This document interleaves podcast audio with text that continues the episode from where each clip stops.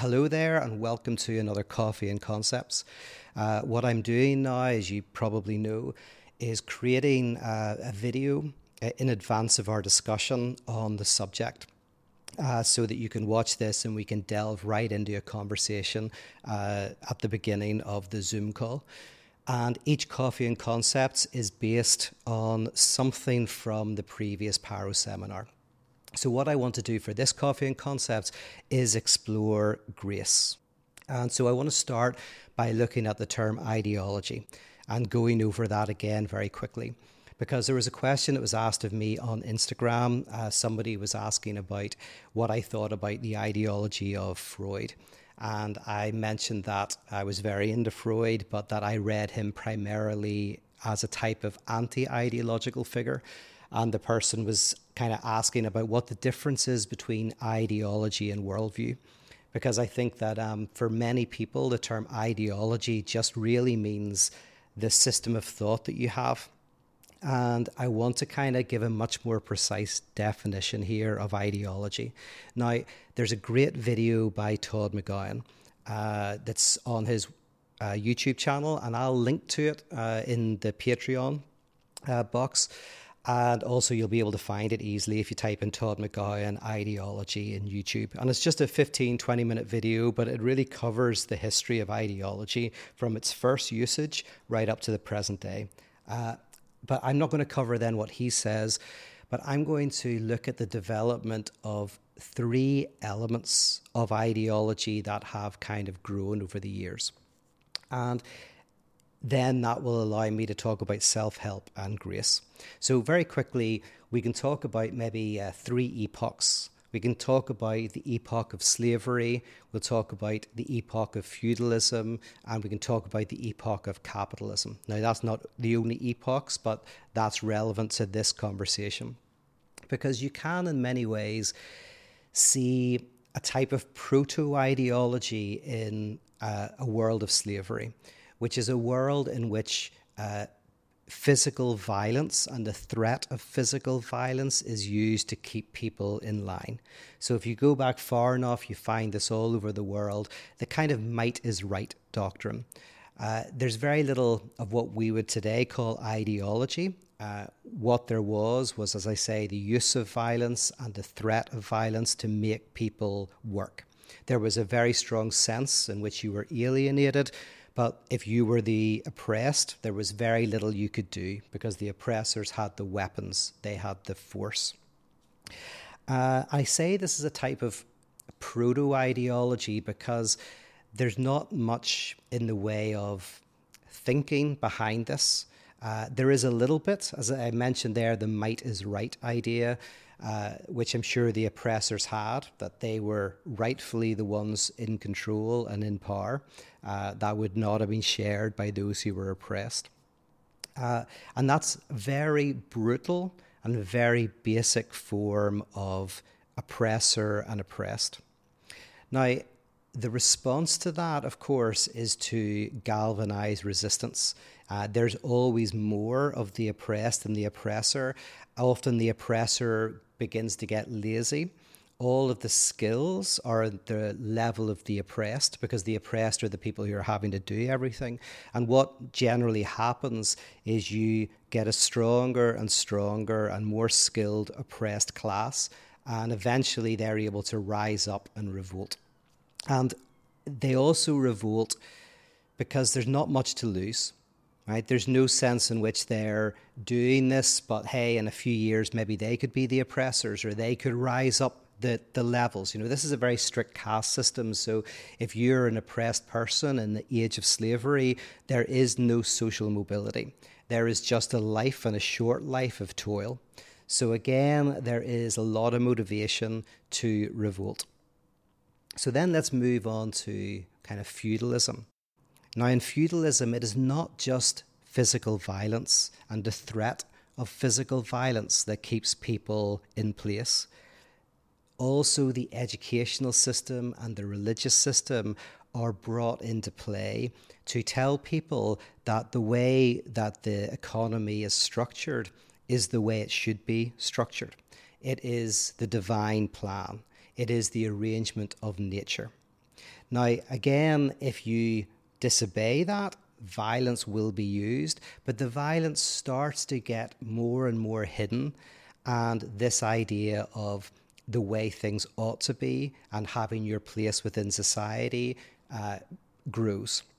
Uh, we see an example of this in the famous hymn, All Things Bright and Beautiful. There's a chorus uh, or a verse in that that says, The rich man in his castle, the poor man at his gate, God made them high and lowly and ordered their estate. And now that uh, was taken out of the hymn. I don't think it's sung anymore, but you can see how that's kind of ideology at its most raw. You are singing how God wants the rich in their castles and the poor at the gates. That is that is God's will. Now, this helps us see what is already in an embryonic form in the might is right uh, ideology, which is the notion that the contingent social and economic conditions of reality are necessary. They are the divine will, they are the way things should be. So that's kind of 101 ideology, and that's how Marx and Engels used it. They were the first to kind of theorize it in a in a technical way, and they drew out how ideology takes the contingent reality that we are in and says that is the way it ought to be. That is the way it is supposed to be. And also, and this is evidenced within feudalism, this is the second thing that I want to add now, which was kind of not in the slavery model, but you see in feudalism. And that is an answer to the alienation. So in feudalism, you might be castrated, you might not be able to ever be a lord or a lady, ever be royalty. You have to toil in a small village all of your life. But in heaven, you will find peace and wealth and fullness and blessedness. So there is still alienation, but there is also now a promise that it will one day be overcome, not in this life, but in the next life. So, this is much more effective as an ideology because if in slavery it is just pure might that keeps people oppressed, then there isn't much of a, a incentive not to rebel, right? As I say, you've got nothing much to lose and a lot to gain. But in feudalism, a couple of elements are now added to keep you in place. One is this is God's desire, this is the natural order. And then, secondly, if you obey, you will get rid of your alienation in the next life and you will have everything you could possibly want. So, this is slightly more difficult to free yourself from. As I mentioned, you know, how in slavery the revolt is a, a violent one where people say, I've got nothing to lose. What happens in feudalism is the ideological critique there is just showing that things like heaven and the natural order are types of weapon that are used to keep you passive and to keep you obedient. So in the feudal kind of age or in that kind of age, the the people who are the revolutionaries will try to show how these images of everything's going to be brilliant in the future if you're just obedient now are are tools of oppression. So heaven doesn't doesn't mean it's a lie, but when it is used to keep people passive, when it is not used as a revolutionary tool, and it can be, that's not the topic of this conversation, but I think the uh, religion has, or I know it has at times been used in a kind of revolutionary way, but often the notion of heaven is used precisely to keep you in place. So, a really good example of ideology critique in relation to that is actually, well, this is a modern figure, but Joe Hill, who was a union organizer a very revolutionary figure who was executed uh, in, I think, 1915. And he wrote a very famous song called The Preacher and the Slave. And this was a parody of a hymn that was written by Sanford Fillmore Bennett, I think, uh, who suffered from depression. And he came up with this song uh, as that lifted him from that depression. And so the lyrics go There is a land that is fairer than day, and by faith we can see it afar. For the Father waits over the way to prepare us a dwelling place there. In the sweet by and by, we shall meet on that beautiful shore. In the sweet by and by, we shall meet on that beautiful shore. We shall sing on that beautiful shore the melodious songs of the blessed, and our spirit shall sorrow no more, not a sign for the blessing of rest. And it goes on like that. And so this song was sung to the miners as they came back from these horrific shifts in the mines. And they would listen to this and they would think of the heavenly realm that they would one day dwell in. So, what Joe Hill did is by writing a parody of this, he basically exposed the way that heaven was being used to keep them oppressed. So, what I'm going to do now is let you listen to that song. Uh, it was hard for me to find a good rendition of it when I was looking for it for my Atheism for Lent course. So a good friend of mine, Heather Lynn, came round to my house one day and recorded it. So she's going to sing the song, and you'll hear within it that revolutionary spirit that is basically exposing the truth, exposing how this image of heaven is being used in a reactionary way to prevent earthly emancipation.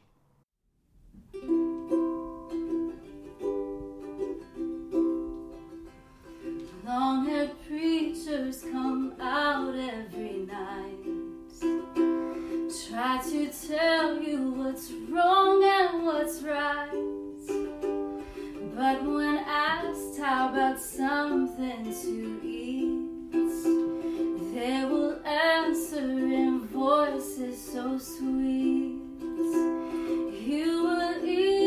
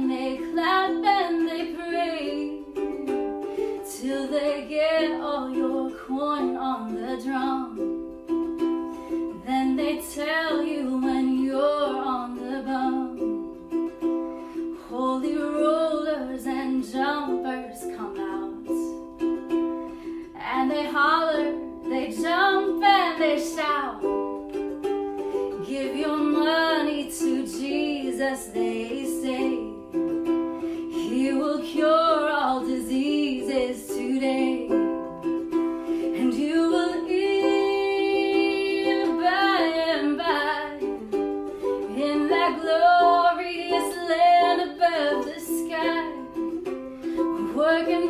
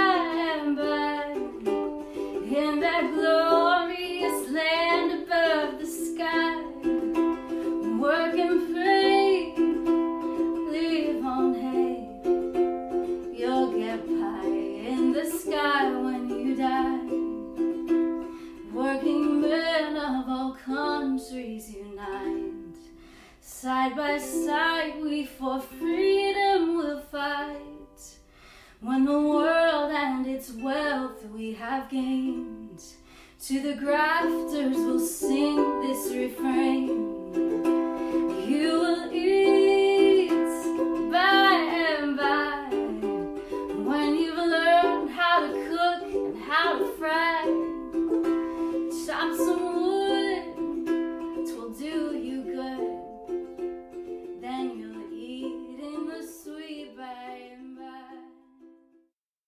Okay, so I hope you saw in that song the way in which Joe Hill tried to expose how the idea of heaven, the idea of a place of no more alienation in the next life was actually uh, an oppressive and a reactionary idea and doing so in order to rob ideology of its power. So that was the whole point of ideology critique at that second level is to rob ideology of its power by exposing its false promises. Now I'll just move on into kind of the contemporary epoch where we can say that heaven has come to earth. What we have in the modern world is the idea that you can overcome alienation not really in the next life. That story is less and less persuasive to more and more people. Even very religious people aren't really persuaded by that. They might believe it, but they're much more drawn to getting rid of their alienation through commodity satisfaction, right? Or psychedelic enlightenment or sexual liberation. We are surrounded, as I've talked about in other seminars, the idea of the uncastrated other, the fantasy that there are others around us who are enjoying in a unrestrained way, who, who have gotten rid of their alienation, which of course generates jealousies and envies. It's part of what generates social fragmentation. In a society where you're all equally screwed, there is a certain solidarity that's also a problem within slavery systems is it creates a profound solidarity among the outsiders, among the nobodies and the nothings. They identify together as the nothings. And so therefore with that social solidarity, they can become a class that can, you know, fight. But in contemporary society, there is deep fragmentation within the social order. Um, uh, lots of different identity groups and uh, not really much unification. And we are surrounded, as I, as I say, by people who seem to have the thing that we would want. In fact, I'm just talking to you, uh, and outside there is a $25 million super yacht just moored uh, in the water. um, and last week there was a $35 million super yacht that was moored there. Very rare in Northern Ireland to have that. Um, in, and actually, the same week, there was a $350 million super yacht moored in a place called Bel- uh, just about 20 miles away. Uh, it was the heiress of Walmart, owned that one. So we had the 25 million, which now doesn't seem that impressive. We had the 35 million. No, it wasn't 35 million. It was 65 million. Because the whole building, the three buildings that are part of this complex of the apartment I live in, that all cost I think, 60 million to make. So the entire place that I live in, that yacht that was moored for a week, uh, was there, you know, and it was um, very conspicuous. And so you look at this, and I'm looking out there at this $25 million yacht right now as I talk to you. It's very beautiful. Um, and it can make you go, there's a person without alienation, because that is a person who is experiencing less of the traumas of life than somebody who's having to work two jobs and can't pay their rent. Pascal, if you did the Pascal course recently, uh, you'll have read the fragment where he, he beautifully articulates how he says, Well, all of us have a sense of alienation. He calls it misery. Um, I talked about jouissance, but this, this sense of a lack. But he said that the rich, they have it as well, but he said it's like a wheel if you imagine a wheel spinning really fast, the rich are on the inside of the wheel and the poor on the outside. So the poor feel the centrifugal forces in this very dramatic way, and the wealthy can protect themselves from those centrifugal forces, but they're still part of the same reality, the same trauma that is being a subject, uh, but they are protected from it. And also, Pascal famously talks about how the rich kind of almost like the king who has a jester. They have more money so they can spend more time on what he calls divertissements, ways of attempting to avoid the alienation. You can't get rid of it, but you can uh, through the hunt and through money and through having a massive yacht, you can kind of escape it to some extent for a little bit of time, but it always comes back. Uh, I think Freud famously said about the joys of money he said, you know, my, and I think he even talked about a boat. So I'll, I'll, this is a paraphrase, but he says, you know, there's something really nice about owning a beautiful boat. But he says, but it's not really any better than the joy of being too warm in bed and putting your foot out and feeling the cool breeze, right? You're like, oh yeah, there's like certain joys that are just as um, if not more satisfying that don't cost anything my the thing that i love more than anything is to read and reading is basically free um, and it's uh, yeah i'd pick it over pretty much anything anyway i'm, I'm going off on a tangent um, what i'm saying here is oh yes the heavenly dimension of ideology which promises you get rid of your alienation in the next life is now firmly rooted in this life but we all can't seem to get it, right? Now, this adds a third dimension to ideology. And this is what I talked about in the last seminar, namely surplus value.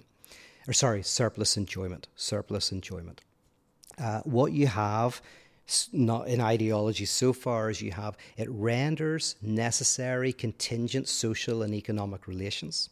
Um, on that, very briefly, uh, one of the critiques that Marx had of Feuerbach is Feuerbach said that uh, our idea of God is a projection of ourselves, a projection of our own values, what it is to be human. And therefore, when you look at God, you see the possibilities of, of you know, what we can do, uh, not as an individual, but as a community. What we put into the bank of God, we need to withdraw back and embrace those things ourselves. So, in other words, to come to know ourselves, we first need a mirror. So, we project out, and then we need to bring back the essence that we see in the other. And Marx famously took on a lot of what Feuerbach said. Feuerbach's a really interesting thinker, but said that God isn't so much the eternal essence of what it is to be human. God is the encyclopedia of the current conditions rendered spiritual. So, in other words, when you look at religion and God, he says you can often tell the contingent social and economic relations, but they're rendered into some sort of eternal truth. And so it basically covers over the truth that things can be different, that we can think of society in different ways, that society has been different at different times and will be in the future. If you take just, for example, relationships, marriage, uh, we often think that, uh, especially in, maybe in a conservative setting, that, oh, well, we always did it this way, right? It was always a kind of nuclear family. And there's lots to say uh, for that. But it also covers over the fact that that's actually quite a new thing. There's lots of relationship configurations that were, were in the past. And what we think of as just eternal, the way it always was, actually has a history, right? So ideology covers over the historical and the contingent, making it eternal. It's the first thing. The second thing is it offers, uh, you know, when it gets into its mature form, it offers a way of overcoming the alienation, which means re- making the lack that is inherent to us. Again, I talked about that in a seminar the other day that lack is an inherent antagonism within us that generates struggle and dissatisfaction, but it is also where we get satisfaction and meaning and where love arises. So, this antagonism is the source of both pleasure and pain, and therefore it's jouissance, which means pleasurable suffering, right? So, ideology, secondly, gives a way of rendering that inherent lack into a loss that can be overcome in heaven or on earth. And then the third element that we're seeing today, and this isn't the only element, like ideology is always becoming more sophisticated and it's a really interesting topic. I'm just kind of mentioning three important elements. The third element is that ideology in the contemporary era promises to get rid of your alienation while encouraging it, while maintaining it, and Uh, maintaining your enjoyment of the alienation in a disavowed way. But in this third element, which comes to surplus enjoyment, We see, as I said, in contemporary society, the idea that heaven is there, just over the horizon. If you earn enough money, become an entrepreneur of the self, meditate in the right way, take the right drugs, whatever it is, you will find the wholeness and the oneness you will get over alienation. And so, how does ideology function in this environment? If it is true that alienation is an inherent part of being human, which means that there is a certain type of desire within us that seeks desire itself, right? So we have desires that we want fulfilled. But in addition to those desires, desire for tea or coffee or to see friends, we also have a desire for desire itself. And the name for that is drive. And if we have a drive, then there is no way to overcome alienation, right? And that means that if you're promised a way to overcome alienation, the closer you get to that, the more and the more your drive is diminished, the more traumatizing that can be. Now, this isn't for every structure, but let's just take for a typical neurotic. Uh, this is kind of an experience that can happen is when you actually get the money or the fame or the person that you always wanted. This uh, pleasure is overwrought uh, with actually a kind of despair and a kind of failure. So, what we do unconsciously, right, because consciously we want to fulfill our desire, consciously we want to get rid of alienation. This is why ideology works, because consciously we want to render lack into loss. We want an answer to this feeling of an abyss within us. But at an unconscious level, we don't want to get rid of that because that's the source of all of our meaning and our desire and the things that make life truly pleasurable beyond some animalistic enjoyment. So, in a way, unconsciously, we always want to sabotage ourselves. So, what ideology has to do is offer us a promise of something that will get rid of the alienation while failing to work. So, ideology here works precisely because it doesn't.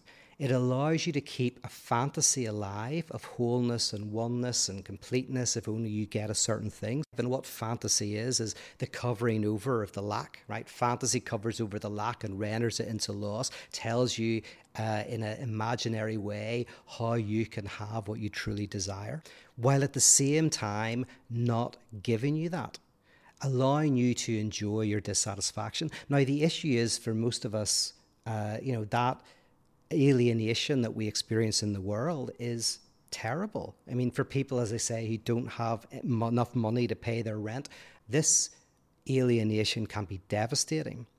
But there is something about alienation itself that is part of what it means to be human.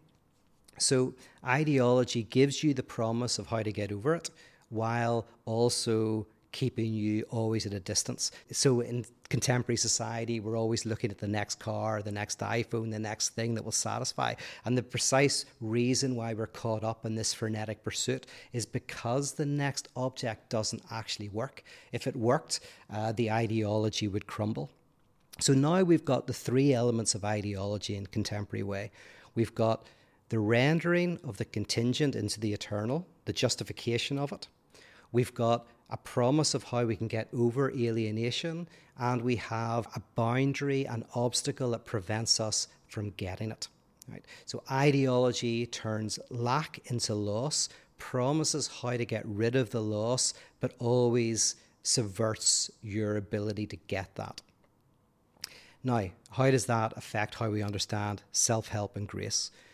In the seminar, I talked about self help as as being inherently ideological in its industrial complex way, right? There's a form of self help that works, but it has to be grounded in grace, right? So a self help that is not grounded in grace is one that tries to get you from A to B. It says, This is what you desire, here's how you get it.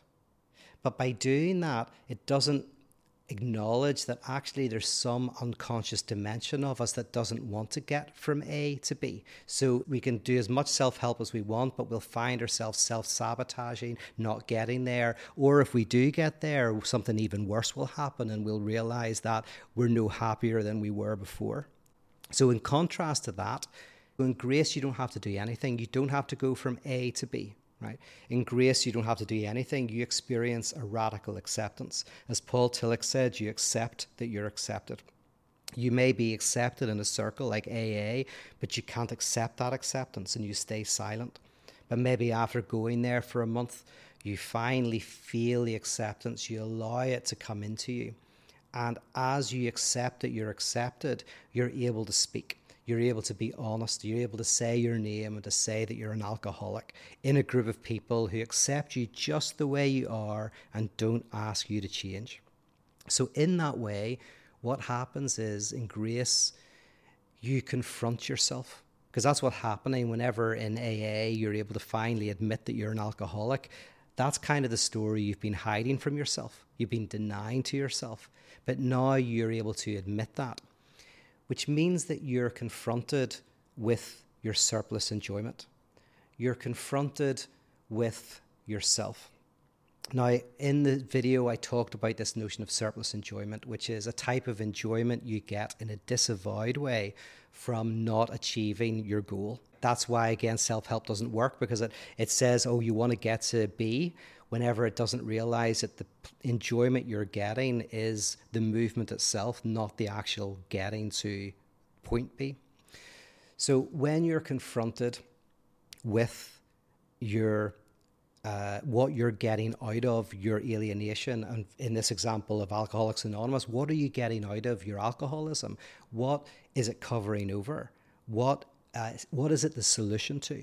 No longer seeing it as the problem to which you're trying to find a solution, but to seeing it as a solution to a problem, a solution that is itself more damaging now than the thing that is trying to protect you from.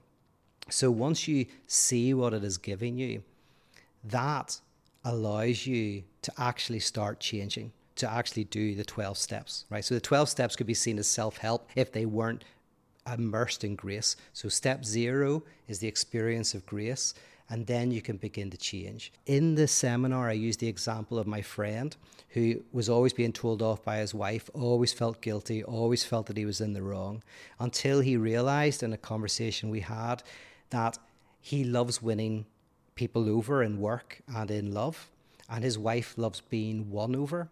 And actually, what they were doing was they were enjoying this thing where she would say, Oh, listen, you've done something wrong, and he would try and win her over. There was actually, this was an unhealthy way of actually expressing a healthy dynamic. And as soon as he saw that, it, it, immediately what was a burden became a joy. And he left there to go back to his wife um, to kind of win her over, realizing that not they had to change their symptom, but rather he had to realize the enjoyment that was disavowed within it. That realization itself changed the symptom into something healthier. A friend of mine just recently told me that uh, she told me a dream about a year ago about spiders. She was terrified, phobic, uh, phobia of spiders, and she had a dream about spiders, and we interpreted it together. And in the interpretation of the dream, we connected it to some early stuff about her father and we worked it all through what what was actually being hidden within that phobia. What was it offering her? And the funny thing is she texted me just last week and she said oh there was a spider sitting on me the other day. Didn't bother me at all. And she said you know i can't even remember what we talked about when we talked about that dream but something i was confronted with in that interpretation just took away the phobia. And I couldn't remember what we'd really talked about either. Neither of us could remember it, but it worked because at the time she was confronted by the surplus enjoyment that was within that phobia, and that confrontation was enough to get rid of the symptom entirely. Not like having to put your hand in spiders and, and trying to desensitize yourself or anything like that. You find out what the surplus enjoyment is, and when that is discovered, that can often be enough to shift things. So, just to finish very quickly, grace is revolutionary and emancipatory, unlike the inherently reactionary dimension of self help, because it allows you to enjoy a certain inherent eternal alienation that is part of being human, to realize that instead of trying to always posit something that will finish the alienation, what you do is, in Camus' words, you become the rebel. The rebel is the one who enjoys fighting for the good, where the kingdom of God is in the fighting for the kingdom of God. Camus was actually having a subtle dig at his friend Sartre. Uh, they were friends, they fell out, and uh, he would say that basically Sartre was a revolutionary. And he said the problem is, he says the, cons- the conservatives, they're not happy until they get back to some golden age. And he says the revolutionaries aren't happy until they get to some utopia. And then he said, but the rebel, the rebel is the one who enjoys the struggle itself and who doesn't sacrifice people on the altar of the past or the future, but sees in the action of emancipatory struggle liberation itself. Because here's the thing if you think that some goal, like say writing a book, I had a friend who wanted to write a book, a children's book, and she talked about it for 10 years, but she never did it. And it was a short book because as I talked to her, it became obvious that writing the book was seen as the way out of a very unhappy environment that she was in. And so she didn't really want to complete the book because if she completed the book, she would realize that she's in this unhappy, terrible situation. So the book allowed her to keep the fantasy alive. Grace allows you to, in the words of Lacan, traverse the fantasy. And to traverse the fantasy is to see the surplus disavowed enjoyment in the fantasy and see how it is holding you in place. And what that allows you to do, and traversing is a nice way to describe it because you're allowed now to walk. Once you traverse the fantasy, you actually can move forward. Because if, for example, you don't think that writing that book is going to make everything perfect, but that actually the enjoyment of writing a book is in the writing of the book. And yes, there will be a pleasure in seeing it finished, but that won't be the most rewarding part. But it's actually the process itself. Once you're able to integrate that insight into you, you're much more likely to write the book, right? Because it's not that you're putting consciously all of this freight on the alienation that's going to dissipate when the book is written. And so you're free to kind of do it. My, um, my supervisor with my PhD, he said to me, Peter, remember your PhD will be the worst thing you ever write. And that was very freeing because I realized, okay, this is the first thing really I'm writing, first big thing I'm writing. And if I am worried and thinking that this is going to have to be the best thing I've ever done and get everything right, then I will just be frozen. But the fact that I'm going like, no, the enjoyment is in the writing of it, the getting involved in it, the reading, then that allowed me to actually complete the PhD. So interestingly, the very freedom from that ideological uh, kind of like treasure was the very thing that allowed me to be productive. So, productivity is precisely in grace when you don't have to do anything, when you just see your surplus enjoyment, when you confront yourself and are able to see what you're getting out of your current situation, you can find a way to be free from that and begin to work towards a better uh, future. Okay, I will stop there and look forward to chatting with you tomorrow. Bye bye.